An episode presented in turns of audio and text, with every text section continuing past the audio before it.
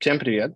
Сегодня у нас проходит обсуждение 14 главы из книжки System Design про обсуждение того, как э, проектируется YouTube. Это довольно-таки интересная глава, и мы сегодня собрались в классном пати. У нас сегодня в обсуждении будет участвовать мой второй пилот, это Коля Голов. Коля, привет, расскажи, пожалуйста, немного о себе. Всем привет. А, меня зовут Голов Николай, я Head of Data Engineering в Маничате. До этого я занимался всеми базами Авито, и там я работал с отличными ребятами, которые пришли туда из Рутуба. А, и они притащили туда кучу интересных вещей, которые мы используем в нашей микросервисной архитектуре. И теперь я понял, что они пошли из обработки, э, что вот эти вещи, они взяты на самом деле из обработки видео. И сегодня мы это тоже упомянем. А, вот. Я, я в тот момент я этого не понимал, что это реально для видео такая штука нужна. Я думал, только нам Авито такое пригождается. А, собственно, вот. И в качестве гостей у нас сегодня великолепные ребята. У нас сегодня Павел Оголецкий. Павел, привет. Расскажи, пожалуйста, немного о себе. Да, привет, я работаю в Авито, я лид-инженер в команде, которая занимается созданием платформы, э, которой пользуются разработчики. И, в принципе, довольно много провожу различных собеседований, в том числе собеседований по систем дизайн.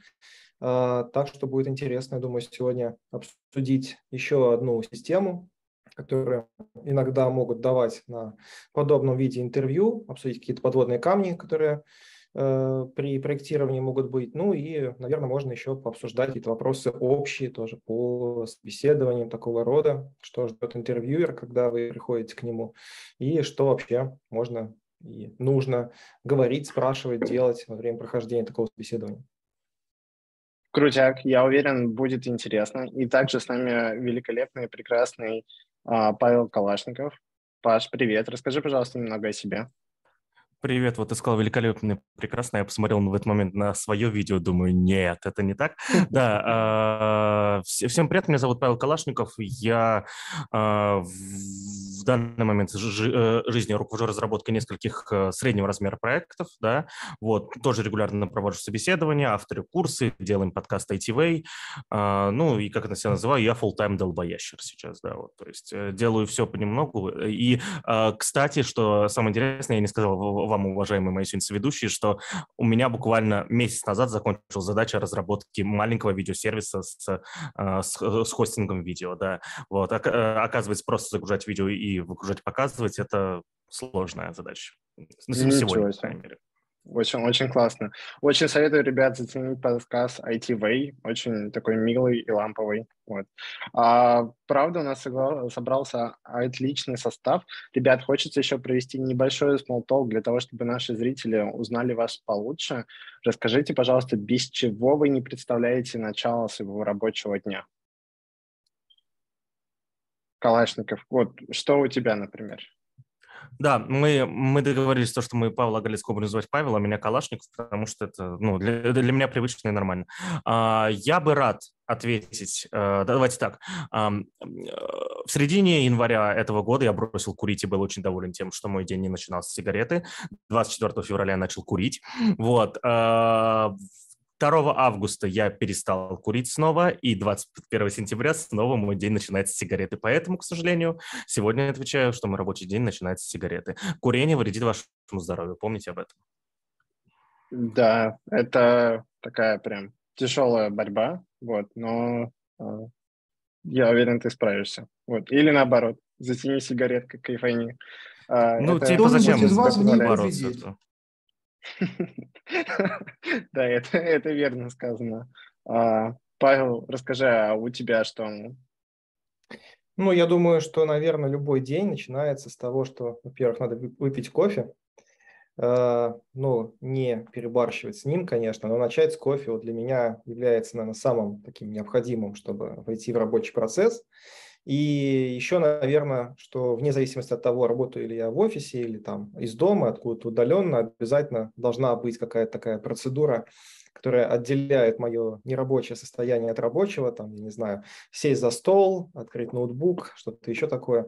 Вот это обязательно тоже надо сделать, чтобы чувствовать, что все, вот я нахожусь на работе, я занимаюсь рабочими задачами, это позволяет переключиться. Ну и то же самое, кстати, но в обратном направлении, в конце дня тоже надо что-нибудь такое сделать, там, переодеть штаны, например, если ты э, работаешь из дома, да, чтобы тоже почувствовать, что... И если у тебя есть еще одни штаны, извини, пожалуйста, да. Ну, я стараюсь, стараюсь работать над этим, да. Э, вот, и стараюсь, чтобы были штаны, в которые можно переодеться, если что.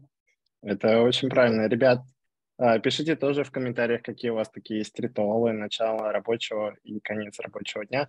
И последний смолтолк вопрос. Расскажите, что должен сказать коллега для того, чтобы вас порадовать? Это такой... Да, да, да, да ничего не должен сказать, задача должна передвинуться сама дальше в код-ревью, вот и все. Это хороший план, да. Павел, а у тебя? Ну, я тоже думаю, я тоже думаю, что ничего особо говорить не нужно. Главное, чтобы просто коллеги были, с которыми ты можешь взаимодействовать, с которыми приятно работать. Вот. А из фраз не знаю, не знаю. Ну, просто чтобы тебе было комфортно с людьми быть, тогда могут говорить все, что угодно, тогда тебе нормально. Здорово, здорово. Это интересная мысль. Очень здорово, что вы сошлись в том, что нужно такое молчаливое понимание, да, чтобы люди просто понимали твои мысли и работали. Это классно. А, Ребят, спасибо большое, что поделились. Это поможет нашим зрителям получше вас узнать. А еще хочется сказать большое спасибо ребятам, кто поддерживает нас на Бусти. Вы позволяете нам, а, помогаете продолжать заниматься а, всей этой историей. Еще хочется напомнить, что не стесняйтесь включать видео включать э, микрофон. И есть у нас такой прекрасный механизм Raise Hand. Это будет говорить нам о том, что вы явно хотите, чтобы мы вам передали слово. Вы можете задать какой-нибудь вопрос, поделиться опытом или просто рассказать о своем кейсе. Мы будем очень рады вашим историям и вашей э, инициативе. Я предлагаю, в принципе, начинать. Э, у меня на самом деле такой стандартный вопрос. Кто читал главу как вам? А, кто читал, ставьте плюс. А вот а, Калашников, Павел, Коля, как вам глава? А, кто читал? Что понравилось, что не понравилось? Да, я прочитал главу. Ну, нормальная, вполне хорошо описано. Для меня лично было бы вряд ли такое, что я, отвечая на вопрос интервьюера на самом собеседовании, стал бы именно упоминать циклический граф, именно в таком виде, как он там описан самой книжке. полезно знать, что такие вещи есть, но вот так, если бы я не прочитал бы какую-то подобную главу до этого, и мне попался где-то на собеседовании вопрос про задачи подобного рода, я вряд ли, честно говоря, упомянул бы именно граф как таковой, возможно, саму имплементацию, да, но в терминах я обычно всегда был не очень силен, э, поэтому, скорее всего, я бы их именно не упомянул так. Но э, я думаю, что глава нормально покрывает даже не только YouTube, а вообще различные системы, которые касаются того, что пользователь какое-то, или не обязательно пользователь, а в общем ваша система выполняет некое действие, э, и потом должна быть еще проведена последовательность, какая-то цепочка других операций, э, которые вам нужно выполнять параллельно, последовательно, в зависимости друг от друга. Вот мне кажется, что можно вполне ее использовать и для других систем, довольно широкого класса. Угу. Да, спасибо, что поделился. Коля а, Классников. Да, а, я, я прочитал ее очень тупо, я не знаю, как перелистнул, короче. А, начал, начал читать с подраздела главы перекодирования видео, такой, ну, читаю, читаю, ну, все классно, мне нравится, вот, все, читаю, а потом понимаю то, что это. Дальше идет шаг подведения итогов, и, короче, я понял то, что пропустил еще два шага до этого, мне стало лень пере... Короче, я прочитал только шаги 3 и 4. В целом, мне классно, что мне есть что добавить даже к этому, да, то есть про перекодирование видео. Наверное, даже, знаете, не технического, а такого практического стафа, но я сегодня обязательно это упомяну. Это то, с чем мы допустили ошибку летом. Допустим, это стоило э, довольно приличных денег, кстати, по итогу. Mm-hmm. Очень интересно. А, тут еще задают вопрос а, в чате, Артем, а почему так заостряют внимание на DAC? Вот, Артем, ты прям как будто видел наш а, внутренний чатик, потому что Коля тоже приглянулся на DAC. Коль, расскажи, пожалуйста, как тебе глава и как тебе обозрение циклических графов? Ну, значит, а, а, обозрение циклического графа тут нет, просто тут он используется как инструмент, и причем действительно такое впечатление, что человек считает, видимо, что все это и так понимают, что это прямо очевидно, как, как же без этого. А вот, э, что мне нравится по главам, то есть видно, что происходит увеличение сложности, то есть э, с простейших маленьких систем, которые там просто тяп-ляп слепили и полетело, мы переходим к таким системам колоссальным, где важно именно архитектурное планирование, где важно уже не просто скажите нам, что сделать, я это сделаю, а нужно думать, планировать архитектуру, где даже если требования дополнится, они дополнятся, чтобы все не развалилось. И это прямо очень важно, как мне кажется, это очень сильно отли, отли, э, отличает эту главу. Вот. А да, я просто люблю по жизни вообще. Часто приходится с ними работать. Угу. Здорово. Ну, я уверен, что мы на самом деле про него еще поговорим. А, и раскроем еще, да, моменты, связанные с ним по ходу дела обсуждения. Хочется, на самом деле, вот а, пойти с самого начала обсуждения вести это по поводу того, что какие можно еще было, например, задать вопросы при проектировании такой системы для уточнения требований. Как вы считаете? Ну, там Можно... на самом деле перечислены...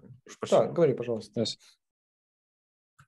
А, вопрос, который э, хочется сразу задать, да, то есть, э, который нужно задать, безусловно, их должен задать здесь, как, как бы это ни казалось странным, не технический специалист, а именно продукт, да, потому что это имеет э, отношение напрямую к, к тому, сколько это будет стоить. Вопрос э, стоимости, да, эм, предположительной стоимости хранения и дата трансфера, да, то есть э, трафик, да, вот, то есть это первые два вопроса, вот, которые нужно задать, соответственно, это э, именно не техническому специалисту продукта, uh-huh. который будет, соответственно, смотреть, вот, э, почему-то в, вот в разработке таких систем, я вот два раза вижу, даже, вернее, сталкивался уже с таким по жизни, продукты про это забывают, да, и пока ты им не начнешь до них, вот, типа, вот сам, вот, ты должен, вот, типа, задать мне этот вопрос, чтобы я на него ответил, но ты его должен сформулировать, чтобы я тебе на него ответил, вот, они почему-то об этом не парятся, вот, они привыкли к тому, что наши сайты, наши сайтики висят там на серверах, крутятся, там микросервисы, все такое, вот, типа, и, и трафик там, знаете, да, да, даже порой за, за депозиты не выходит, да, вот, а в случае с видео, да и с аудио тоже, на самом деле, вот, это уже вещь, которую надо считать, вот, они, продукты об этом почему-то не помнят, ну, по крайней мере, те два, что были со мной, вот, это не вспомнили, пока ты им сам не намекнул. Да, вот дайте я тут ворвусь, то есть как раз а, вот uh-huh. я именно эту тему во многом имел, имел в виду, когда сказал, что размер задач растет.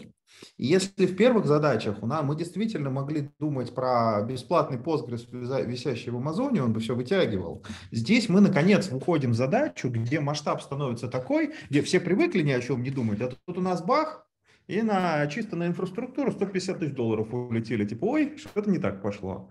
А, вот. И тут уже начинаются серьезные разговоры. По поводу бюджетов, это вообще очень, да, хороший вопрос, но, возможно, это все-таки выходит за рамки интервью, и на интервью это, наверное, не важно. Вот, какой можно, например, технический вопрос был бы задать? Э, не, Григорий, смотри, а тут случаи, когда тут такой порядок денег, что они врываются в, технический, mm. в техническое обсуждение. Просто в том-то и дело, что обычно, условно говоря, время разработчика самое дорогое, что у нас есть. И остальное мы можем свободно игнорить. А тут картина полностью меняется. Тут, условно говоря, вопрос законить что-нибудь на своем железе может быть принципиальным вопросом просто жизнеспособности системы. Угу. Это вообще очень правильная мысль а, и круто повернутая. Павел, может, у тебя а... есть что? Ага, Калашников. Без слова. Да, окей. А, ну, я думаю, на самом деле основные вопросы, которые вот в этой главе вначале задает, э, предполагаемый, так сказать, интервьюируемый, они вполне себе покрывают основные вещи. Э, то есть, вот да, я согласен, что, наверное, Здесь как раз, поскольку там речь идет о загрузке видео, довольно тяжелых вещей, обработке его потом, то, конечно, спрашивать вообще в таком разрезе, сколько у нас денег, то есть можем ли мы потянуть вот такие-то вещи, например, посчитать, сказать, что вот смотрите, мы там можем прикинуть, у нас получается 150 тысяч долларов в день, если мы будем делать вот через эту штуку, мы потянем или нет. Потому что, может быть, на самом деле мы потянем, никто не знает. Если там YouTube переносит 5 миллиардов, там, по-моему, было написано такая сумма, в год или сколько-то, ну, окей, будут платить они 150 тысяч долларов в день, и, и слава богу. Вот. Но вопрос, наверное, в данном случае, он довольно корректен. То есть если по первоначальным прикидкам, когда ты получаешь задачу, ты слышишь, что, наверное, там будет что-то довольно тяжелое, сложное, то, что, например, засунутое в облако будет стоить каких-то космических денег из-за того, что э, там будет очень много трафика, например, будет очень много данных храниться и так далее, то можно попытаться тогда э, тоже все-таки уточнить, каким бюджетом мы располагаем. Допустим, мы, может быть, можем э, дешевле, может быть, окажется, купить свое оборудование, может быть, нет. Может быть, мы тогда можем сказать, какие у нас требования по хранению данных, например, потому что, ну, там сказан YouTube, который хранит данные как бы вечно, но, может быть, например, мы там, можем сказать, а есть ли у нас э, возможность старые видео, например, удалять, какой-то ненужный, например. То есть вот такого рода вопросы задавать, наверное, стоит. Это может повлиять в том числе на конечную стоимость, на то, что э, вообще это показывает, что инженер задумывается о том, как вообще вся эта система будет потом эксплуатироваться, сколько она будет обходиться э, компании в итоге. Вот я думаю так. Угу, спасибо. Да, мне на самом деле очень нравится, как мы все приходим к тому, что разработчик должен быть более осознанным, подходить к тому, что происходит вокруг него, и не говорить там, давайте там использовать такой-то инструмент за овер определенный денег, а все-таки думать о том, как а, искать баланс. А, Калашников, ты вроде тоже хотел что-то еще дополнить до того, как Павел сказал? Я уже, если честно, забыл, но если забыл, значит, все логично у нас происходит, да. Угу. Тут а, еще в чате пишут по поводу того, что а, а, и, в принципе, уже понятно, что считать нужно, так вот как намекните хотя бы близ. Какие можно, например, правда, делать оценки по стоимости бюджета? Ну, естественно, что из головы никто не ожидает, что там инженер помнит или знает какие-то расценки на то, сколько стоит какой-нибудь там Cloudflare или сколько стоит Amazon и так далее. Это, естественно, довольно э, ну, непредполагаемое число, то есть просто есть, наверное, смысл уточнить, вот как и в книге сказано, что у нас видео, допустим, сказать, хорошо, а сколько там, объем видео, есть лимит, максимальный размер? Вот он, оказывается, есть. Сколько у нас пользователей в день, сколько у нас загрузок видео в день мы ожидаем. Э, достаточно это все перемножить, получить какие-то страшные терабайты. И дальше можно сказать, что Э, окей, а давайте мы какой-то там придумаем, выберем, какие у нас расценки на облачные провайдеры. в книжке неожиданно показывается табличка облачных провайдеров, э, но вряд ли у кого-то она в голове есть, и кто-то помнит ее, если только вчера не покупал себе Amazon неожиданно. Вот, поэтому, наверное, точные числа здесь не так важны. Важен именно сам факт того, что человек задумывается, и можно, допустим, сказать, вот у нас там 150 там, терабайт в день данных будет заливаться. Э, давайте, вот вы можете мне подсказать, какие э, примерно у нас там есть расценки на то и на то. Важно вообще нам это сейчас обсуждать в ходе нашего собеседования или не важно? Если неожиданно собеседующий скажет, что да, важно, можно, наверное, у него вполне спросить, давайте мы так предположим цены, там, допустим, 2 цента за гигабайт стоит, например, облачное хранилище, там столько-то стоит хранилище физическое. То есть, ну, на мой взгляд, во всех этих вещах не важно, не важны конкретные числа. То есть не важно знать конкретные uh-huh. там, таблицы данных, важно именно показать то, что ты задумываешься над этой всей темой, и что ты понимаешь, что данные, хранящиеся локально, это одни деньги, данные, хранящиеся в облаке, другие деньги, но зато есть там обратная корреляция с, возможно, тем, сколько нужно тратить сил на обслуживание всей этой штуки. Да, инфраструктуры и технологии. Да, поэтому не важно угу. считать именно точно, важно просто э, понимать порядок чисел, которые получаются. И еще важно, на самом деле, на мой взгляд, всегда, это вообще как-то потом их учитывать в проектировании, потому что довольно часто лично я встречаюсь с тем, что э, человек спрашивает, человек что-то считает, получает какие-то значения, и дальше, в общем-то, они никак не учитываются. То есть получается там столько-то пользователей, столько-то данных, ну и оно дальше нигде не всплывает, не упоминается и так далее. И возникает вопрос, ну а зачем тогда все это ты считал? То есть, ну это же никак Чтобы не влияет, показать, получается. что умею. Да, вот поэтому есть, конечно, смысл, что если все-таки, там, например, посчитали, сколько данных хранится, то прикинуть, там, можем ли мы хранить эти данные такой-то базе или в такой базе вообще есть в этом. Ну, то есть как бы понять, показать, что это не просто собрано, потому что прочитали в книжке, что надо собирать данные, вот, а что их дальше как-то использовать все-таки планируется.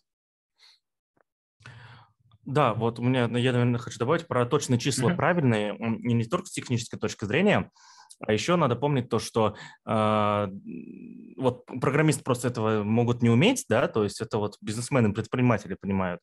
А никогда не нужно говорить точных сумм, если это не таблица со, со 100 строчками, да, то есть вот только тогда можно сказать точную сумму, а ты с таблицей со 100 строчками можешь считать там типа 2-3 дня, вот, э, и поэтому, поэтому самое лучшее, что можно сделать, если, соответственно, точно выбрано решение, да, уже, что это будут клауд-провайдеры, соответственно, у каждого из них есть калькуляторы, кстати, очень классные, допустим, да, вот, э, просто открываете их и сидите, вот, прям смотрите, вот, прям разные чиселки вбиваете и понимаете вайп, да, то есть того, сколько это может стоить и всего такого, да, вот, а желательно так же, как с оценкой времени, умножать на, умножать на полтора, вот, я думаю, все-таки вот так вот, да, а, и вот с этим приходить к клиенту уже, вот, э, да, и проблема проблема здесь, знаете, в том, что еще тут техническому специалисту нужно предложить вариант, связанный с деньгами. Это то, что вот, вот у нас в профессии очень редко мэчится, да, то есть типа у нас обычно там бюджет определяют одни люди, там э, реализуют по этому бюджету другие. А здесь вот происходит вот, вот это соприкосновение вот этих двух миров, и вот здесь может возникнуть проблема. Надо быть максимально осторожным. Вот. А, это первое. Второе, второе, второе. Да, и то же самое по поводу, соответственно, этих э, своей инфраструктуры. Если вы веб, бэкэнд разработчик, там, DevOps или кто-то другой, э, по поводу своей инфраструктуры, э, типа своего железа, не вздумайте самостоятельно считать. Лучше найти человека, который это делает, да, который отговорит вас сразу, да, вот, и пускай он лучше это посчитает. Заплатите ему немного денег, да, тому клиенту предложите, безусловно. Не соглашайтесь ни в коем случае сами считать, ну, за исключением ситуации, если вы вдруг являетесь адептом этого всего, всего и просто знаете почему-то, да, и уверены, что знаете, тогда окей, но в, во всех остальных ситуациях лучше нанять человека, который вот другой будет кто-то считать. Угу. Да, это вообще хорошая мысль по поводу одна голова хорошо, а две лучше, особенно еще если это вторая голова там, занимается закупкой или эксплуатацией и понимает, как это все, в принципе, устроено и как выйдет а лучше закупкой и эксплуатацией. Вот это вообще человек. Вот, если такого найдете, любите его, он хороший. Да, не обижайте. А, смотрите, ребят, а если у вас есть какие-то вопросы или вы хотите поделиться опытом, не стесняйтесь, поднимайте вопрос, поднимайте, делайте raise hand. Мне кажется, мы, в принципе, хорошо уже обсудили требования к системе. Я предлагаю посмотреть общую архитектуру, и можно, на самом деле, тут уже задают вопросы про то, что, на что стоит обратить внимание при проектировании непосредственно самой загрузки. А, скажите, видно же картинку общей архитектуры? Супер. Ребят, вот мне такой вот интересный вопрос, прежде чем мы обсудим а, непосредственно то, как проектировать загрузку видео. Как вы думаете, вообще реально реализовать эту систему без CDN? Мы вот просто сейчас много говорили про деньги, и, по-моему, CDN – это вообще самое дорогое, что есть. Как вы считаете? А, ре... Э, конечно, реально, если вам нужны люди только в одной локации, чтобы это туда. Вот, то есть, а если в разных локациях, то в, то в, в современном мире, если вы хотите конкурировать с системами, с другими системами, а каждая система сегодня старается экономить человеческое время, да, вот, то бессмысленно. Вот, э, эти самые плюс 3-4 секунды, которые будет грузиться что-то, если будет грузиться вообще, потому что не грузится вообще, вот, э, они, соответственно, будут отбирать у вас клиентов. Угу. То есть вы думаете, там будет именно идти вопрос о том, что будет просто падать а, количество а, пользователь будет просто уходить с площадки, уходить с ролика и не смотреть его. Угу. Ну, я думаю, да, что для такой вещи, как э, вот эта система, хостинг видео, важно, конечно, чтобы оно было доступно ближе к пользователю. Э, если мы делаем систему, которая глобальная, к тому же на весь мир, то, конечно, без него, без CDN будет довольно сложно, наверное, обойтись. А, хотя я думаю, что, конечно, все зависит от нагрузки. Но, опять-таки, в тех требованиях, что заявляются в задаче, в частности, там и нагрузка большая, и геораспределенность присутствует. И так далее. То есть можно ли без CDN внешнего, наверное, можно, если вы способны сделать еще и собственный CDN, но тогда, наверное, просто расходы будут огромные, колоссальные. Вероятно, YouTube, наверное, может себе позволить подобное, иметь какой-нибудь там собственный кэш во всех странах находящийся.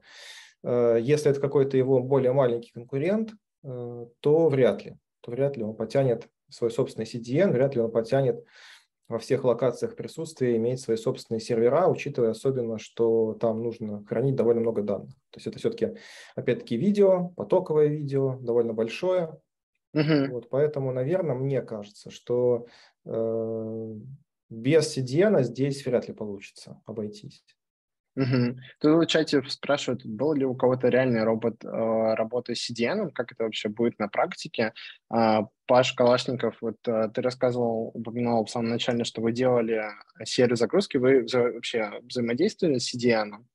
Можешь поделиться, если взаимодействие? А, мы, да, а, мы в контексте CDN, а, ну, во-первых, у нас все, все люди находились на территории СНГ, да, соответственно, ну, я СНГ живо называю, давайте вот, вот это пространство, которое все понимают, да, вот, плюс-минус. И там, на самом деле, CDN не обязательный, но мы, но мы у, у нашего клиента, соответственно, у него офигенные партнерские отношения с одним из CDN-сервисов, поэтому за копейки предоставили просто его работу, и мы сейчас пользуемся этим CDN-сервисом. Так что мы просто весь CDN в том проекте, о котором я говорю, подключи библиотечку и, и метод, поставь в нужном месте, все.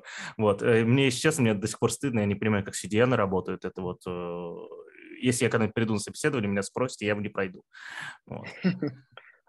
А, ребят, если кто знает, как работает CDN, поднимайте руку, включайте микрофон, поделитесь, очень интересно послушать. А, Паш, Коля, может, вы знаете, как работает CDN? Э, для меня CDN это, знаете, вот я, я же это, я работаю в подвале, то есть это базы данных, там, может быть, про бэкэнд слушаю, а CDN это вот там где-то еще совсем сверху, это про фронт и прочее загадочная страна для меня, я туда не, не лажу вообще. Оно откуда-то приходит. Ну да, тем более с такими, наверное, как именно видео, я, например, не имел дела э, системами. Вот. Насколько для меня это представляется, что CDN фактически представляет собой набор серверов, которые ты можешь использовать перед своей системой, куда ты либо по каким-то пушам, например, можешь доставлять данные, либо ты можешь э, там, при интеграции с ними указывать, откуда CDN должен брать те или иные данные, то есть как он должен трансформировать ссылку, которую пользователь получает себе, и эта ссылка ведет на вот ресурс в этом самом сервисе CDN, и как этот самый сервис потом должен эту ссылку преобразовать в то, чтобы получить данные в первый момент из э, твоей системы, закэшировать у себя и отдавать ее потом уже всем из своей собственной системы. То есть вот я так это представляю. Как это на практике будет работать, конечно, для такой системы, как YouTube, где есть э, гигабайтные видео, которые надо стримить, ну, для меня, конечно, более загадочная вещь, потому что, э, наверное, здесь мало просто положить файл в некий там облачный, в некий объектный сторож, сказать, что вот здесь ты можешь его забрать, э, потому что трафик все-таки будет очень большой ходить. Ну, наверное, тем не менее, принципы остаются такими же. То есть ты указываешь, что вот здесь есть файл, вот так-то ты можешь его забрать, и CDN, она у себя кэширует в себе эти данные, еще, видимо, э, распространяет ее по локациям присутствия. То есть, видимо, какая-то такая система. Да, согласен с Пашей. Кажется, что на самом деле примерно так и выглядит. Тут, да, тут еще, еще есть важный момент, уважаемые слушатели. А, обратите внимание, трех человек спросили, как работать CDN, и никто...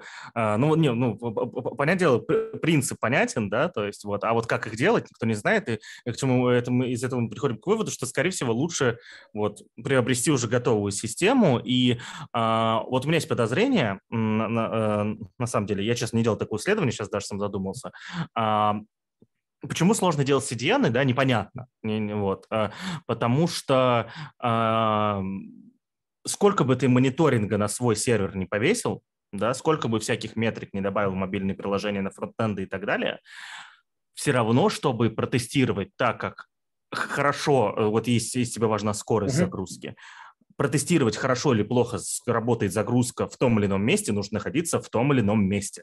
Да, то есть, если ты хочешь проверить, как он работает в Китае, ты должен физически быть в Китае, да, потому что э, магия интернета, знаете, работает по-другому. Я вот, э, я не знаю, многие сейчас люди сменили страны и прифигели, как у них работают э, эти э, разные вещи. Вот, э, чтобы вы понимали, вот у меня, допустим, э, этот пип, да, который питоновский, из Грузии тормозит просто невозможно им пользоваться. Я включаю российский VPN на своей тачке, все, летаем, как всегда, как раньше все было. Вот. Почему? А вот тут вот уже какая-то магия интернета, которую, ну вот мне вот пока, к сожалению, недоступна. Вот. И я к чему веду, на самом деле, к тому, что вот э, CDN это тоже очень сложная штука. И качественные CDN, я думаю, все-таки делали, да, с, с расчетом на то, что тестировали это все в разных местах, находясь там физически, а может, работая там физически. Вот. И повторить такое, это для YouTube возможно, для Google возможно. Если ваш э, заказчик, да, платящий деньги, готов к этому, ну, поздравляю, вас будет очень интересная задача, значит. Вот.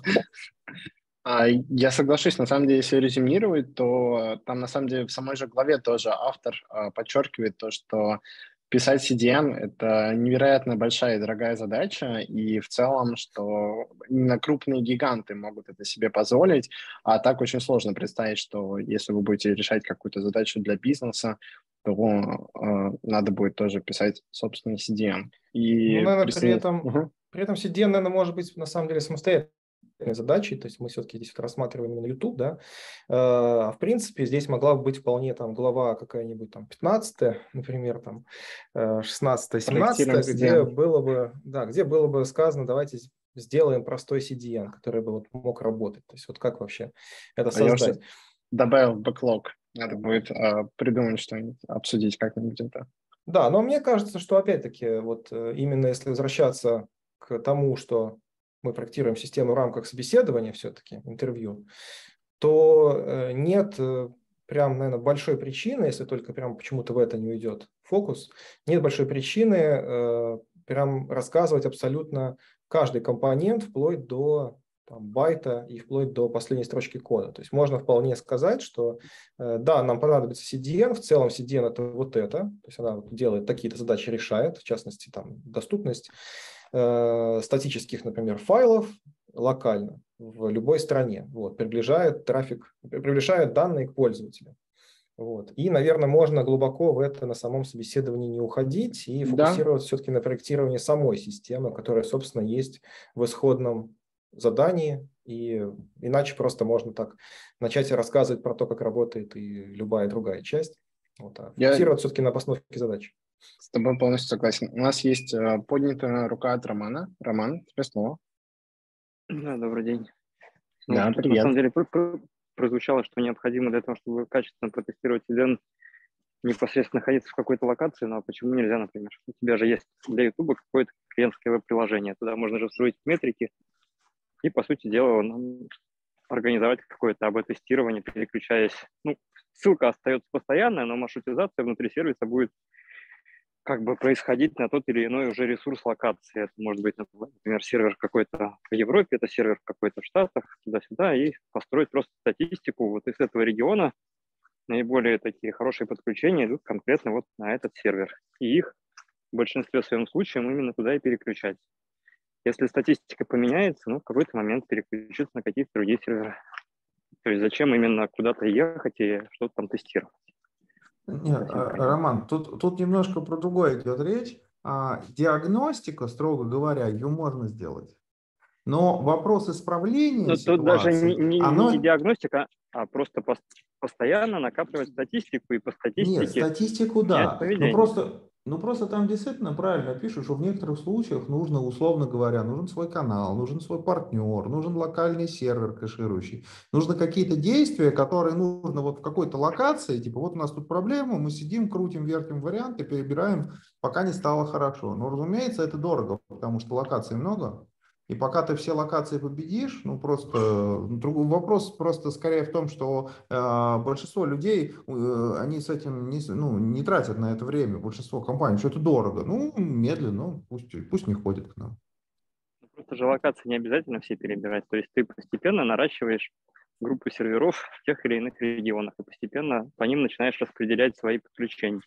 Так зачем есть, накапливать ну, сервера, если у тебя облако есть и там все стоит? Ну, если облако само умеет так, то да, а если нет, Да то... не умеет, нет, тебе просто плевать на всех остальных. Ты, ты понимаешь, э, еще раз, ты предполагаешь, что кто-то этим делом будет заниматься. Я говорю про другое. Большинство компаний этим делом вообще не будет заниматься, потому что это дорого, дорого это для больших парней. А у это... них фичи, им нужно фичи делать.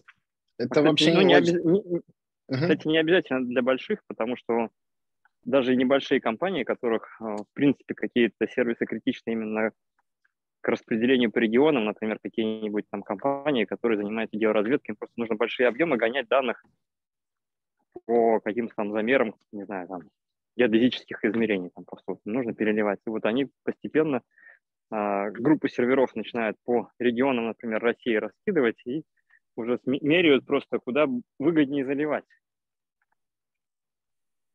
Ну, то есть, мне кажется, аналогичная mm-hmm. какая-то задача. Я, может, ошибаюсь, конечно. Я бы, на самом деле, это интересный вопрос. Я бы предлагал, предложил бы... Да, Павел Калашников. А, ну вот, и, исходя из названия, да, то есть э, я, сейчас мне будет стыдно, CDN – это Content Delivery Network, кажется, да, то есть э, типа да, с, да. сеть доставки контента. Вот. Исходя из того, что вы описали, да, это CDN, да, это, безусловно, CDN, но мы сейчас говорим о... Э, здесь разница подходов, да? То есть э, тот пример, который сказали вы, э, геодезическое исследование, его, ну, то есть оно известно заранее, то, что его будут проводить, да, оно планируется. А это не 5 минут просмотренного видео просто, да, то есть и это не рандомно включенный там у, утром, пока куришь, да, вот, или, или вечером после тренировки. Вот. Э, это вот более какие-то запланированные мероприятия. И а, более того, они заранее запланированы, и к ним можно заранее что-то планировать, да, чтобы, ну, то есть, и оно не является рандомным, то есть, да, энтропия этих процессов сильно ниже. А когда тебе нужно сделать э, как сказать, общедоступную, коль уж мы говорим, да, про YouTube, общедоступную по всему миру э, систему видео, да, где каждый пользователь может в любой момент времени, внезапно, в какой-нибудь э, стране океании э, начать смотреть любое видео, да, то есть это уже сложно предсказуемая штука, и здесь э, вот, вот в этом разница, то есть э, в случае с э, примером, который сказали вы, там возможно, я понимаю, что это тоже сложно, это не совсем, э, но, но возможно как-то планировать сверху вниз, да, от создателя системы к пользователю, к, ну, к данным, а Тут надо наоборот, тут надо от данных, да, и от потребителя, вот, да, до, до создателя. Ну, я непонятно объяснил, но я надеюсь, это прощупывается логика, да. Это, ну, это очень понятно. интересный вопрос. Я предлагаю, в принципе, его оставить, если что, на обсуждение в чате, вот, и сейчас а, начать двигаться дальше. Но вопрос, правда, интересный. Ром, закидывай его в чат, можно будет обсудить. А, я предлагаю, в принципе, обсудить дальше непосредственно. Тут вот задавали в чатике вопросы по поводу того, что на какие моменты стоит обратить внимание непосредственно при загрузке видео. А, как вы думаете, ребят? Какие тут есть моменты в архитектуре, что можно улучшить или, например, что можно изменить? Ну, Наверное, в целом при загрузке это одна из наверное, самых важных вещей. Это, естественно, скорость, с которой пользователи будут закачивать эти самые данные. Там вот, э, кстати говоря, в, самом, в самой книжке, там, насколько я помню, сказано, что вот мы закачиваем файлы, и они заканчиваются у нас в некий значит, центральный storage, который mm-hmm. хранит оригинальные данные, и при этом, ну вот, например, у меня возникли тоже самые вопросы о том, что, окей, контент мы отдаем быстро, у нас там есть CDN, все такое. А вот если, допустим, пользователь из какой-нибудь Африки с очень медленным интернетом будет загружать на наш сервак, а сервак у нас находится в Канаде, допустим, то вот он, наверное, будет испытывать некоторые проблемы с, с этим самым закачкой. То есть вот э, может быть, есть смысл использовать какой-то еще CDN, в том числе для локальной загрузки, для чего-то еще такого. То есть вот на это стоит, например, обратить внимание. Там отчасти есть, например, там упомянутая такая вещь довольно интересная, как то, что можно заливать видео по частям и эти части заливать параллельно. А, наверное, да. Но, во-первых, я не уверен, что на каждом клиентском устройстве это будет работать. э, потому что, ну, например, ты заливаешь с телефона, не факт, что там так легко можно побить большой файл на части. И, во-вторых, не факт, что он будет заливаться намного быстрее, потому что э, канал у тебя может быть весьма небольшой, и от того, что ты будешь параллельно лить там 3, 4, 5 потоков, каждый размером в 100 мегабайт, допустим, скорость общая не вырастет на самом деле. Э, вот. И вот это, на мой взгляд, довольно тоже такой важный момент. Понятно, что, наверное, на YouTube заливают видео на несколько порядков меньше пользователей, чем их смотрят. Даже там и...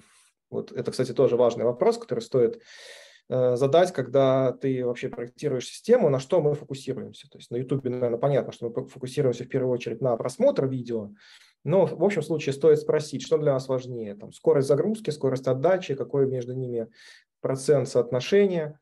Э, и вот э, на эту часть ее тоже надо уточнить. То есть насколько нам, допустим, э, важно, чтобы там быстро загружался тот или иной файл. Или наши пользователи ожидаются лояльными, и если они там будут грузить 2 часа видео, то для них это окей или нет. Вот. Как мы можем сделать, например, докачку загружаемого видео? То есть можно какой-то надо сделать действительно умный, сложный клиент, который будет уметь бить на мелкие чанки, заливать по частям, потом уметь докачать, дозалить точнее видео и так далее. Вот я бы, наверное, на это сфокусировал свое внимание. Вот, то есть довольно хорошо расписана в самой книжке часть, касающаяся скачивания видео, а вот заливка, она, на мой взгляд, все-таки немножко гораздо более мало освещена. Э, и вот, вот, вот на эту часть тоже можно обратить внимание. А вот э, смотри, тут на самом деле к тому, что ты сейчас сказал, есть э, комментарий в чате по поводу, как ты думаешь, вот какой должен быть размер чанка? Вот 100 мегабайт или, например, меньше дробить? Ну, наверное, из головы так, конечно, сложнее сказать. Я думаю, что если будут очень маленькие кусочки, маленькие чанки, то их заливка тоже будет не очень эффективной. То есть будут накладные расходы на то, чтобы отправить очередной блок данных. Вот. И э, к тому же, может быть, мы там используем какое-то еще дополнительное сжатие, там еще что-то. И возможно, что такие слишком маленькие кусочки, они будут заливаться тяжело. Плюс надо иметь в виду, что ну, в таком случае надо будет подготавливать исходный файл, я так думаю, uh-huh. и разбивать его на какие-то отдельные части. Ну, можно разбить просто файл, там, побить их, там, никак не ну, перекодируя видео, просто uh-huh. взять и порезать большой файл на, на много маленьких кусочков. Вот. Э, я думаю, что здесь, ну, в хорошей системе оно должно быть достаточно гибким в зависимости от того, откуда подключается пользователь. Может быть, если мы знаем ширину его канала, то мы можем варьировать вот эти параметры. Вот. Вот, с чего он загружает, с какого устройства и так далее. Ты прям как про ширину канала сказал, тут, в принципе, да, тоже пишут о том, что это, ну, задают вопрос, и кажется, да, это хорошая тактика и хороший э, вариант, да, того, как э, размер чанка выбирать. Можно я добавлю? Я абсолютно согласен со всем, что сказал Павел. А, более того, мы как раз рассматривали момент а, с чанками, вот, только мы их почему-то называли этими пай, ну, пай в смысле кусочек. Вот. А, и это, ну, совсем согласен, только вот хочется один момент добавить, да, то, что из-за Ютуба, да, из-за самого Ютуба, вот, из-за youtube.com, зрители стали более злоб, э, гораздо более злобные, чем загружающие да, то есть любой пользователь, который сегодня загружает видео, будь даже небольшое, он морально готов к тому, что это будет долго. Ну, за исключением неадекватов, которые вообще не понимают, что происходит вокруг, типа, да, вот, э, и я, я думаю, вот мы, мы как раз рассуждали в рамках нашей недавно сделанной системы о том, что а нужно ли нам придумывать какие-то там вот то, то, толстые клиенты у нас рассматриваются, мы даже парочку вариантов нашли решения, а, и было принято решение просто инвестировать в приятный дизайн загрузки, да, чтобы он не напрягал пользователя, да, то есть э, и более того, нам э, как клиенты, а у нас клиенты, загружающие видео в этом продукте, это э, люди, платящие, которые платят деньги, они платят деньги, чтобы в том числе загружать видео, и они прям порадовались, они сейчас все счастливы о том, что вот так все красиво загружается, там вот э, прогресс-бар, как помните, Windows Vista был такой с этой, с, с, с, с переливающейся штукой, ну, ну не прям такой же, но он вот, то есть это э, очень напоминает. Вот, то есть они все счастливы по этому поводу, и э, никто даже ни, ни слова не сказал, а это, это тысячи как бы пользователей, никто даже слова не сказал о том, что типа, а что так долго загружается, да, то есть это, это удивительно, я сейчас вот только что об этом подумал, о том, что а почему они э, вот э, не запарились, а им вот оказывается, они морально к этому готовы. Вот, ну, единственное, что, что я здесь все-таки угу. сказал бы, что если мы говорим опять-таки в контексте собеседования, то, наверное, сказать, что э, оно будет длиться долго, но наши дизайнеры нарисуют вам красивый прогресс-бар, и, в общем, все будет окей. Вот это будет, наверное, не очень хорошим ответом, я думаю, и как бы утверждением. То есть лучше, конечно, все-таки э, ну, пытаться все равно спроектировать такую систему, хотя бы на собеседовании, что она позволяет, э, если уж не ускорить загрузку, потому что все равно физические параметры сети мы не можем обойти, если у человека плохой канал, он будет долго заливать данные. Но, например, мы можем спроектировать все так, чтобы была действительно возможность продолжить загрузку в случае обрыва сети, uh-huh. чтобы у него был какой-то там, может быть, опция, там, не знаю, изначально сконвертить видео в плохое качество и залить потом в этом плохом качестве, но быстро, допустим. Вот. Мне кажется, что вот именно если про собеседование говорить про эту часть, то вот э, на это делать, конечно, фокус стоит больше. То, что там должен быть хороший интерфейс, красивый, удобный и так далее, это, наверное, можно э, все же немножко оставлять за скобками. Хотя понятно, что в реальном бизнесе может быть такое, что оно будет работать фигово, но зато красиво. Вот. И, может быть, пользователям это будет вполне нравиться. Ну, до тех пор, пока они не будут по 10 раз переотправлять один и тот же файл, потому что у них будет обрываться он посередине. Вот до тех пор ему будет нравиться вся эта Мне... штука. Ну, это так кажется. Мне кажется, что Павел большой молодец, что именно подкрепил э, личным примером. Вот, то есть, возможно, когда ты на личном примере это подкрепляешь, что это можно сказать на собесе, типа, вот, смотрите, мы там так сделали, что типа норм. Но согласен, да, на техническую составляющую тоже стоит сделать упор. Здорово, здорово, круто. А, я бы добавил тут про техническую составляющую. Тут э, вопрос в том, что люди, в принципе, привыкли к тому, что это может быть долго. И тут скорее вопрос в том, что этот процесс должен быть ну, контролируемый, то он должен не падать, он должен длиться долго, но не выше разумных пределов. То есть э, мы должны сказать, что ну, как бы вы подождете, но не хуже, чем у других. Вот. А, и, собственно, здесь как раз можно перейти к сложным сценариям обработки, потому что загрузка файла – это же не только загрузка, это не только физическое перемещение, это еще и, под, и дальше, и теперь его нужно готовить для показа. То есть конвертации, форматы, э, разрешения а, и все прочие вещи.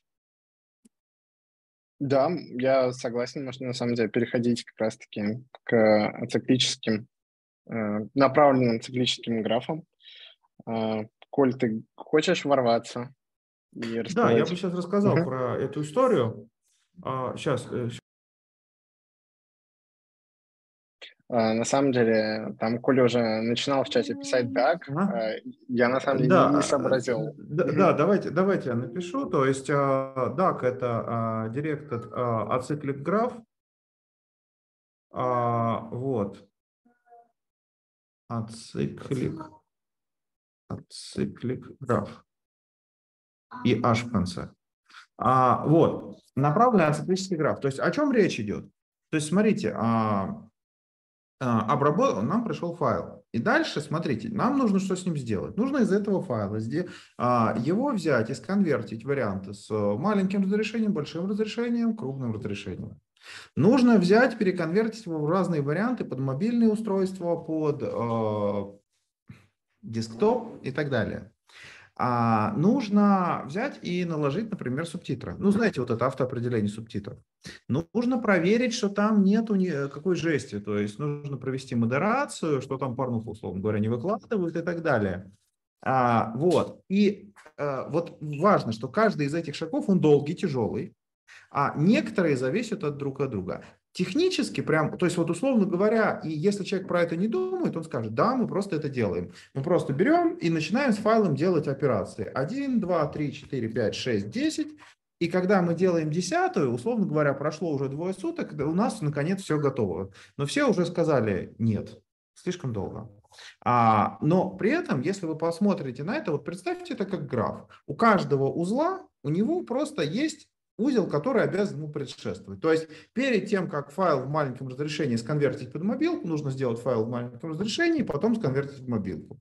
А, А процесс, например, а, получения субтитров, его можно сделать, например, там прямо сразу. Модерацию можно запустить прямо сразу. И точно так же процесс а, сообщения пользователям о том, что видео можно смотреть, не, обяз... не нужно ждать все конвертации, можно дождаться маленькой, самый, самый первый. То есть, типа, превьюшка готова, отправили, и сейчас появятся остальные.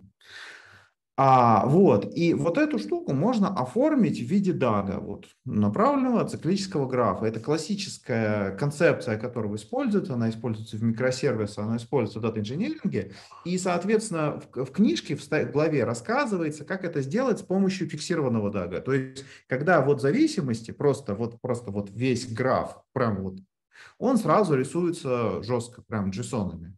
Вот, соответственно, вопрос окружающим. Что вы думаете об этом подходе? Видели ли вы другие подходы? И что вы вообще про все это слышали? Потому что, как казалось, многие люди вообще не знали, что такое DAG. Хотя вот если человек в дата-инжиниринге мне, мне хоть заикнется, что он не слышал таких, таких букв, в общем, на этом разговор у нас с ними закончится. Николай, ну все тогда пока, я, видимо, выхожу из чата, да? Дата-инжиниринг, ты же не дата-инженер. А, ну все тогда, блин, мы остаемся, да, без паники. Да. Пока без паники. А, Коля, объясни, пожалуйста, для тех, кто в танке, вот э, есть конечные автоматы, в чем вообще отличие вот FSM от DAG? А... Или это на самом деле одно и то же? Нет, смотри, конечный автомат, насколько я понимаю, он приходит между состояниями, да? Да. А Соответственно, э, что, что есть DAC? У тебя есть разные элементы расчета, угу. каждый из которых должен выполниться после каких-то других элементов расчета. И тебе нужно это закодить. И самое главное, э, главное отличие, что DAC, он э, допускает, он прямо стимулирует параллелизм. То есть у тебя конвертация в 5 разрешений, тебе не нужно их по одному делать. Ты можешь их пустить в параллель. Ну, то есть, условно говоря, у тебя в некоторых случаях ты должен ждать, в некоторых случаях можешь не ждать, можешь параллелить. А, и DAC – это возможность как раз описывать такие расчеты, которые по своей сути не линейные, а угу. сильно параллелизуемые. Ну, тут, тут в чатике на самом деле, а, мне кажется, ты отчасти прав, но тут ребята пишут, что кажется, что на самом деле это одно и то же. Ребят, а напишите, например, фреймворки, которыми вы пользуетесь, и вот, Коль, тоже к тебе такой вопрос, то есть, да, это нужно прям самим а, писать с нуля, или это какой-то можно заиспользовать фреймворк, условно говоря, или подход? А, ну, смотрите, а, а, практически, ну, во-первых, очень много инструментов, а, они позволяют а, а делать даги, то есть один из самых популярных дата-инженерных – это Airflow. Mm-hmm. А, вот. А, он, он, в принципе, ближе, потому что там просто могут быть докер, докер-контейнеры, и ты просто рисуешь графы, соединяешь узлами элементы. А, соответственно, Daxter, да, соответственно, Spark, ну, Spark на нем можно делать. То есть, то есть условно говоря, DAC это, это, это умозрительная концепция, ее можно сделать руками, можно для нее что-то заюзать а, существующее. А, вот, видите, он как концепция лежит внутри. То есть люди подразумевают, что человек будет эти буквы знать, и исходя из этого что-то будет строить. А, например, DBT а, сейчас из новых прямо он очень хорошо а, реализует концепцию дагов. А, это, ну, это вот оркестрация SQL.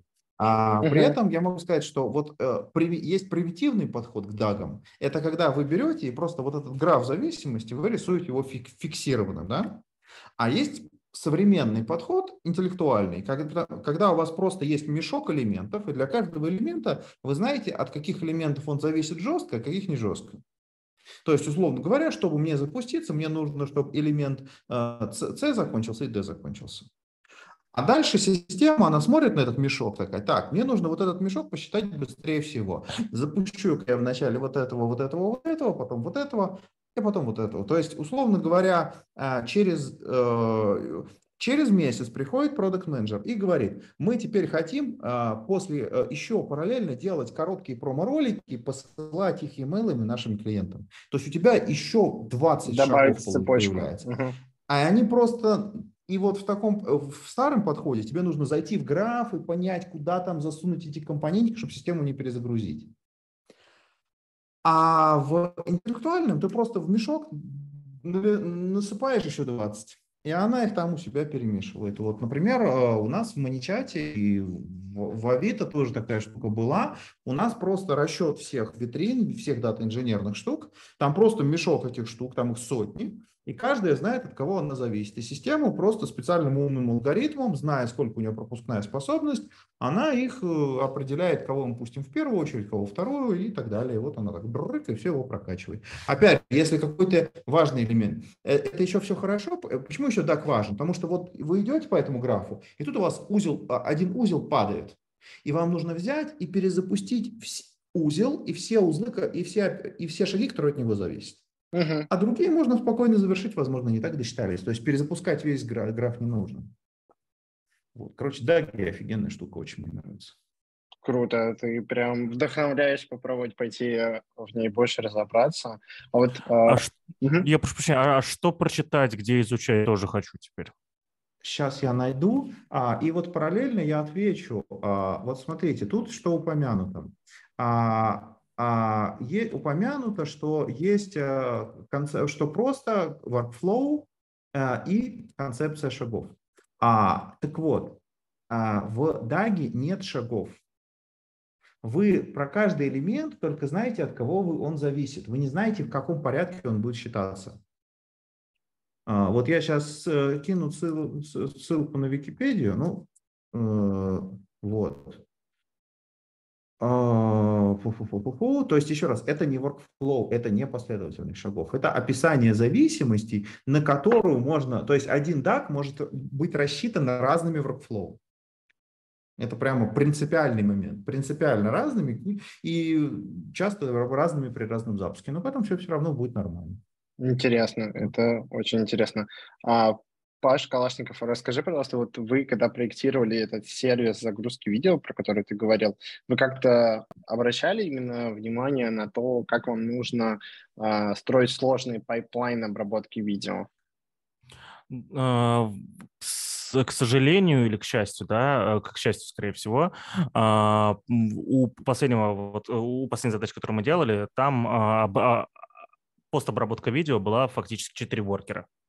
Ну ладно, 5, еще пятая к нему относилась, да, то есть э, я, насколько понимаю, Николай меня, может, что исправит, э, 5 воркеров это не, это из 5 воркеров не надо строить даги, да, это просто можно конечным автоматом как раз сделать, тут не надо ничего придумывать, вот, э, могли бы мы что-то сделать лучше, сейчас я вот сижу как раз-таки об этом и думаю, на самом деле, да, uh-huh. вот, и буду думать об этом сегодня после нашего с вами стрима чуть поглубже. Э, спасибо огромное, Николай, было очень интересно, да.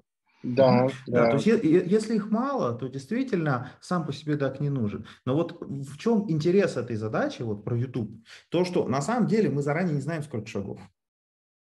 Мы начали с маленького, а потом их станет огромное количество. Если мы плохо продумаем архитектуру, то, что у нас спланировано конечным автоматом, развалится, когда там придет еще десятки шагов. Когда окажется, что у нас куча, э, куча шагов а, модерации должно быть сделано, при этом параллельно мы можем выполнить шаги конвертации, но потом после каждого шага конвертации у нас должен быть отдельный шаг отправить человеку ссылку, но который, как один из входов, должен дождаться подтверждения модерации. То есть конвертацию мы можем делать ничего не ожидая, а отправку уже только получив подтверждение от операции.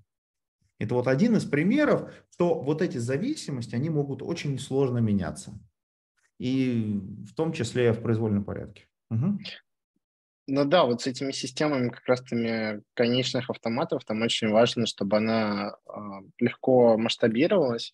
Вот у нас вот в компании есть очень крутой этот э, FSM, как раз таки фреймворк, вот очень жду не дождусь, когда он выйдет в open source. Очень крутая штука, и хочется ей поделиться. А, Павел Оголецкий, а как ты думаешь, вот ты бы как шел, а, вот ты просто упоминал, что ты забыл вот эти все аббревиатуры, как бы ты обрисовывал, например, на собеседовании, что нам нужно заиспользовать? Я бы, наверное, пошел бы со стороны того, что если уж там, допустим, зашла речь о том, что нужно обрабатывать видео, да, и нужно, значит, его, очевидно, конвертировать, нужно, наверное, там какие-то еще действия делать, типа модерации и так далее. Наверное, э, поскольку, ну, мне лично дата science и дата-аналитика, подобные вещи, они, ну, я ими никогда не занимался непосредственно, uh-huh. то мне, конечно, ближе был бы просто некий подход сервисов и систем, которые соединены между собой э, той или иной шиной событий. Вот. В конечном счете, как и любая, наверное, концепция, оно все, наверное, конечно, выражается в виде вот таких базовых математических понятий, то есть это можно назвать и циклическим графом, и там стоит машина и так далее. Ну, наверное, я бы сказал так, что вот после заливки видео нам необходимо выполнять его обработку. Это означает, что мы, скорее всего, после заливки в ту или иную очередь э, кладем событие о том, что соответствующее видео залито. У обработчика э, этой очереди, ну их может быть много, этих обработчиков. Один из них, uh-huh. допустим, запускает модерацию, второй из них запускает конвертацию в такой-то формат, потом есть обработчик другой формат и так далее, и так далее.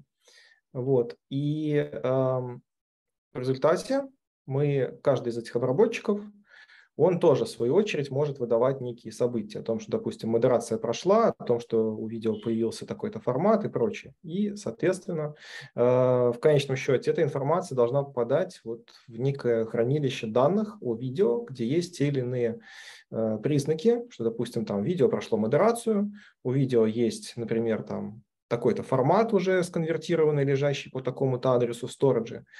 И в свою очередь, в свою очередь, это приводит к тому, что э, видео становится доступным для, например, такой-то группы пользователей. То есть, допустим, там может быть какой-то минимальный набор, что у видео должен быть хотя бы один uh-huh. конверсионный формат и пройдена модерация. И это означает, что мы видео уже можем на нашу платформу, допустим, в поиск или там куда-то еще, мы его можем выложить, и оно доступно потому что уже его можно смотреть в принципе. Дальше там будут долетать остальные какие-то э, дополнительные форматы и так далее. Э, вот это как бы такая штука, которая, на мой взгляд, она приходит на ум, э, когда ты описываешь вот весь процесс обработки. Ее, естественно, наверное, можно выразить, там, если человек более подкован с точки зрения алгоритмической части, там, математической части, можно сказать, что ну, это DAC, это такой-то вид графа и так далее. На мой взгляд, это не обязательное вообще упоминание в целом, потому что э, mm. вот сама по себе вот эта концепция построения системы, состоящей из отдельных компонентов, взаимодействующих между собой через либо прямые вызовы, либо асинхронные вызовы, она, ну вот ее можно упоминать само по себе. То есть она сама по себе существует, ее всем, я думаю, более-менее понятно, что, что она из себя представляет. Вот. Согласен. А, но, но здесь, наверное, может быть такой момент, что вот в той же самой вот книжке там упоминается, что есть конфиг, он там в виде, по-моему, там не JSON, а даже, а в виде там Kotlin конфига, по крайней мере, синтаксис очень похож, если честно, ну, что-то такое.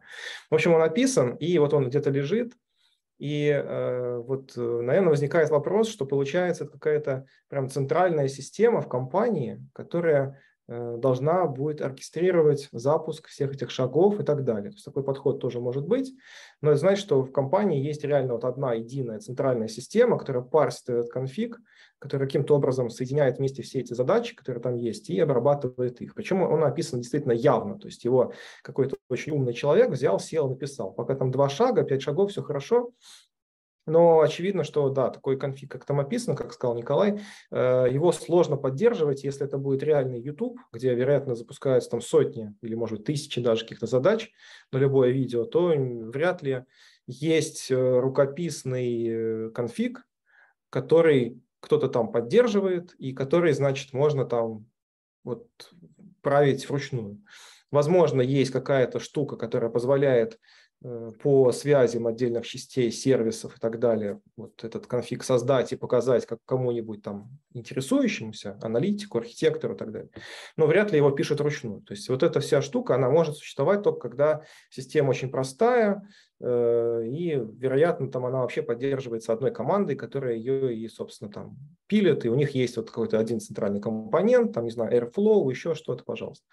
Вот. Но я думаю, что в реальном YouTube это не так. То есть я думаю, что в реальном YouTube есть сотни команд, где каждая команда занимает своими частями, и, скорее всего, у них этот самый граф, который в конечном счете существует, конечно, там как такая математическая сущность, он вряд ли где-либо описан физически в виде конфига, а он просто существует в виде набора взаимодействующих между собой, э, хореографически взаимодействующих между собой частей сервисов. Где-то модерация на базе ну, какого-нибудь там да. одного компонента, где-то сервисы на там Яве, где-то сервисы на Go и так далее.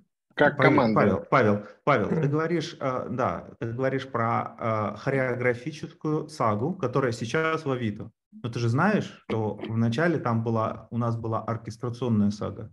Ну, она и сервис... Потому что, что ее невозможно. Ну, и она исчезла. Ну, потому что она, ху... она оказалась менее удобная. Ну, Но ну, вначале была, орке... была оркестрационная ша... сага, э, была оркестрационная сага, и был сервис саг, который хранил этот DAG. Ну, вот, вот это умер. было. Вот... Чего? Ну, и который умер, ну, Он, он э, да, то есть смотри, вот сейчас мы как раз пришли к, к этой теме. То есть еще раз, DAC – это математическая концепция. И это, знаете, как, условно говоря, вам вовсе не, не нужно знать, что вы говорите прозой. Вам обязательно, вам не нужно иметь сервис дагов, чтобы ваш процесс нельзя было дагом описать. Это математическая идея. Вы просто ее можете автоматизировать и можете не очень автоматизировать. Это я вот вообще всем рассказываю. Да, я вот как раз иллюстрирую, что в Авито там сейчас вот этот хореографический подход, он основан на том, что есть просто мешок сервисов, которые висят на шине, и каждый просто знает, из каких условий ему стартовать. И они все вместе работают. Это работает, это нормально. Единственная сложность возникает, когда нужно дебужить, условно говоря, в каких условиях, а, условно говоря, какую-нибудь сложную цепочку реконструировать. Ну, иногда это бывает сложно, но а, и так далее. А, вот, и, ну просто чтобы она в таком виде запустилась, а, она должна быть поддерживаться, и концепция DAG, она все-таки нужна, потому что для того, чтобы в случае падения сервиса можно было корректно запустить все, которые от него зависят. А, чтобы и они тоже рестартовали, то есть вот эта идемпотентность, а, рентабельность, а, и все прочие штуки, которые критически важны для хореографической саги, чтобы она все работала. Да, то есть речь идет о том, что вот эта концепция Дага, которая тут случайно всплыла, она на самом деле, она не бонусная, она просто очень важ, важна, чтобы именно фундаментально понимать, как вся эта фигня а, может работать и во что она может в итоге выродиться, потому что в итоге она как раз кончится тем, что вот как в Авито. Сколько у вас сейчас там микросервисов? Когда я ушел, было 800. Ну, я думаю, порядка может, тысячи с лишним и больше. Ну, вот, условно не говоря, видите, не видите, ну, видите, видите, мы начали с цифр, тут пахар 5, потом это 10, 20, а потом бац, и тысяча. И это самое... Нет, просто я понимаю, да, я понимаю, о чем ты говоришь. Я согласен, что, вот, естественно, что в конечном счете и Авито, и любую другую компанию, ее сервисы можно построить в виде графа которые взаимодействуют между собой и которые в итоге, там куча процессов. Не, по, не построить, обозреть в голове. Обозреть в голове, да, можно в виде графа. Ну не, не строй, она построена, она работает. Не обязательно... Ну да, да, я имею в виду, что его можно выразить в виде графа, который можно потом посмотреть, допустим, и сказать, кто зачем запускается, какие у него входные и выходные условия. С этим нет спора, просто э, отвечая на исходный вопрос о том, э, что бы я, допустим, говорил попав на собеседование вот про, в данном uh-huh. случае, видео, платформу, да, то я бы просто упомянул, что у нас есть несколько сервисов, 1, 2, 3, 5, которые, скорее всего, э, скорее всего, со временем роста компании превратились бы в некий набор взаимодействующих через синхронные и асинхронные вызовы систем. Вот.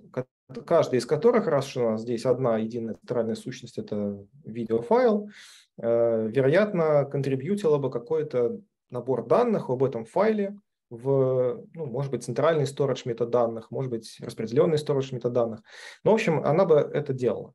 И э, ну, как бы здесь нет спора, что, естественно, что в конечном счете это там DAC, не DAC, который сам по себе на самом деле не отвечает ни на какие вопросы, потому что если, например, даже упоминать про то, что, ну, а вот что делать, что у нас вот сломалась, например, штука, которая выполняет модерацию, вот что делать? Надо как-то ее восстановить. То есть то, что она должна быть индепендентна, повторно способна обрабатывать события и так далее. На мой взгляд, это, ну, я могу ошибаться. Нет, терминах, Павел, но сам Павел, себе DAC это не раскрывает. Нет, DAG отвечает на конкретный вопрос. Он отвечает на вопрос, в частности, какой в моей системе критический путь. Потому что весь DAG, несмотря на параллелизм, он не может посчитаться быстрее критического пути. Математическое ограничение. Условно говоря, как быстро мы можем э, доставить ценность клиенту, если у нас там 50-60 шагов? Ответ длина критического пути. Да, да, Вопрос, хорошо. Можно я имею в виду, что и, и вот, вот, вот здесь вот начинается, вот здесь начинается работа с дагом. Окей, просто на собеседовании, повторюсь, мне было бы на самом деле, как вот спрашивающему, uh-huh. интереснее, например, спросить э, человека, вот там сказать, допустим, окей, смотри, у тебя тут, ты нарисовал там пять э, штук, которые связаны между собой, они обмениваются между собой событиями, вызывают и так далее. Что будет, если, например, мы не смогли э, запаблишить в шину? Вот что произойдет? Как ты будешь решать эту проблему? То есть вот, на мой взгляд, ну, опять-таки, если говорить о том, что я сам спрашиваю на собеседованиях, когда провожу, вот именно такая практическая составляющая, она для меня является более интересной, чем если я буду спрашивать человека про там, знает ли, что такое DAC, потому что он uh-huh. может знать, а в итоге, к сожалению, не сможет сказать, а что сделать, чтобы у тебя там обычный вызов API обрабатывался э, идемпотент на случай ошибок. Uh-huh. Я не умоляю теорию знания ее, но вот, э, наверное, на собеседовании есть смысл э, именно описать, как это будет работать практически. То есть вот Сложно. я Сложно не согласиться. Вот, спасибо большое, что подсветил эти моменты. А, я, я чувствую, что тут есть какая-то заруба по поводу Дага, архите... Э, ар... Э, саги, вот, и, и так далее. Мне кажется, это можно будет, да, как-то обсудить бэклогом. Мы когда-нибудь все сделаем, все, что у нас лежит в бэклоге. А, я предлагаю сейчас а, подводить наше обсуждение к концу. Если, ребята, у вас сейчас есть вопросы, врывайтесь. Сейчас самое время. А, хочется еще сказать большое спасибо а, Павлу Галецкому, Павлу Калашникову и Коле Голову. Это было невероятно классно и интересно. Ребята собрались и поделились с нами своей экспертизой. Получилось очень классно и интересно. Можно а, расскажу кейс один, да, который э, с нами случился, да, соответственно, вот у нас пару ночей жизни, и, ну, и потом, соответственно, еще в течение там пары недель было стыдно за такой косяк. Всей команде при том. Вот. Про, это как раз про видео. То есть, э, почему я, почему вот первое, что я сказал про видео по теме, было хранение и трафик, да, потому что теперь про трафик я думаю немножечко больше, чем э, хотел бы про него думать на самом деле. Э, рассказываю историю. Э, как раз вот те самые воркеры, про которые говорил, вот. Э, у нас э, в, этом продукте так принято, что мы за ними не особо следим. Их делаются, там, не знаю, сотни тысяч в день, там, не знаю, 5 тысяч падает, всем наплевать. То есть это нормально, это всех устраивает, это окей. Да, вот. И мы, э, когда начали делать воркеры для видео, мы как-то не отнеслись к этим воркерам более настороженно и более серьезно. Это как раз один из тех примеров, что к видео надо относиться более насторожно и серьезно. И они у нас также падали, вот, и более того, э, один из воркеров находился даже в очереди, где по стандарту есть настройка на повторение, если упал. В итоге у нас в первую неделю работы сервиса клиенту прилетело 4000 долларов счета СВС за трафик. Вот. А, ну, там не счет прилетел, там кто-то додумался заглянуть просто, да, вот. А знаете почему? Потому что у нас а, где-то сотни воркеров упали с видео, и так как они повторялись, они бесконечно выкачивали заново видео с АВС. Вот. А, это более того, это еще была проблема с тем, что это был компрессор Worker, ну не совсем компрессор, по сути компрессор, который скачивал полную, полное видео. То есть вот, еще, вот, вот загрузил у нас клиент гигабайт, вот он гигабайт его скачивал вот до, до осенения просто. Вот. Мы, мы это выяснили, э, конечно, все за один день просто грохнули, и исправили, но а, просто помните то, что если бы это э, параллельно с этим у нас были упавшие еще я говорю, 5000 воркеров в день. У нас там реально в этом, а, в retries а, висит там, ну, сотни где-то, да, тысяч. И всем наплевать реально, да, то есть это, ну, мы, естественно, когда там раз в квартал приходим, что-то с этим делаем и так далее, но в целом продукту не мешает, денег это не капает. Почему? То же самое страшное, что ты сделаешь, там, ну, я не знаю, у нас вот Postgres на одной ноде находится до сих пор, вот и вот его, может, положишь. Я, ну, только я не знаю, как ты это сделаешь. Вот, э, все, это самое страшное, что может, что может случиться. Все остальное вообще по барабану. А вот с видео оказалось не по барабану, да, э, поэтому, наверное, последнее, что, с чего я начал, этим закончу, да, вот свой конкретный разговор по теме. Э, помните, если делаете видео, да, да, э, ладно, ви видео, да, да и вообще большие файлы, это необыкновенный наш с вами веб, где мы привыкли, где мы типа боремся там э, за размер бандла, чтобы он был там не 70 килобайт, да, там, а 60 килобайт. Это не то. Мы э, здесь есть риск накосячить, э, ошибиться, давайте так, не буду говорить слово накосячить, ошибиться действительно гораздо сильнее. Вот, спасибо. А подскажи, вот э, вы когда проводили постмортем, вы подумали о том, что можно было сделать по-другому, чтобы не допустить такой ошибки?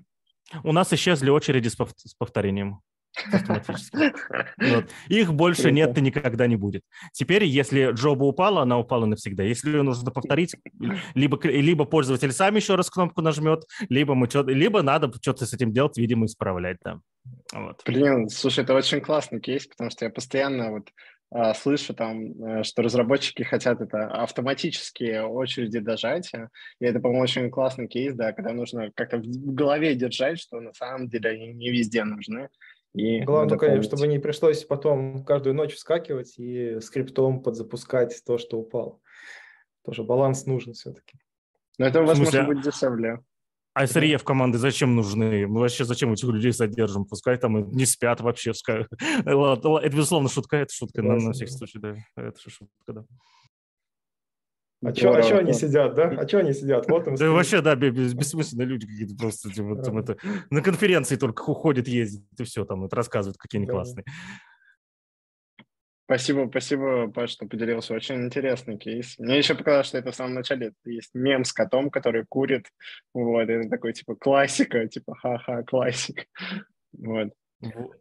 Да, а, единственное, что я не согласовал этот э, рассказ с клиентом, но я имени не называл вроде на это видео, он, если придет. Ну ладно, разберусь. Если, если, если что, мы не... поможем тебе найти новую работу. А, там, Ты же там сможешь пройти собеседование. Да-да-да, кстати, да. Все, норм, норм. Не зря зашел, да. Спасибо. Да. Ребят, еще раз большое спасибо. А, вопросов нету. Я предлагаю по старой традиции сделать фотку либо с обложкой книжки, если у вас нет обложки, можно показать картинку с телефона, либо просто улыбнуться и зачекиниться, что мы сегодня с вами тут собрались, такой приятной компанией. Вот, было очень классно, интересно. Вот, прям супер. У Коли крутая кружка. Вот. А, да. У меня есть простая. Стакан прозрачный. Блин, нет, ничего нет, простите, да, вот, вот, вот. То есть, вот. Эта обложка очень, она не показывается из-за, из зума. Давайте. Провокационно, да, типа, е мы обсудили 14 главу и знаем теперь, как проектировать YouTube. е Очень круто. Все, а, YouTube задрожал, задрожал, потому что скоро появится много конкурентов. Да, да. А, Еще раз хочется сказать всем спасибо, особенно нашим гостям. Вот было очень классно, интересно. А, ждите новые анонсы в чате. И всем хорошего вечера и хорошего начала рабочей недели. Всем пока-пока. Пока-пока. Бай-бай.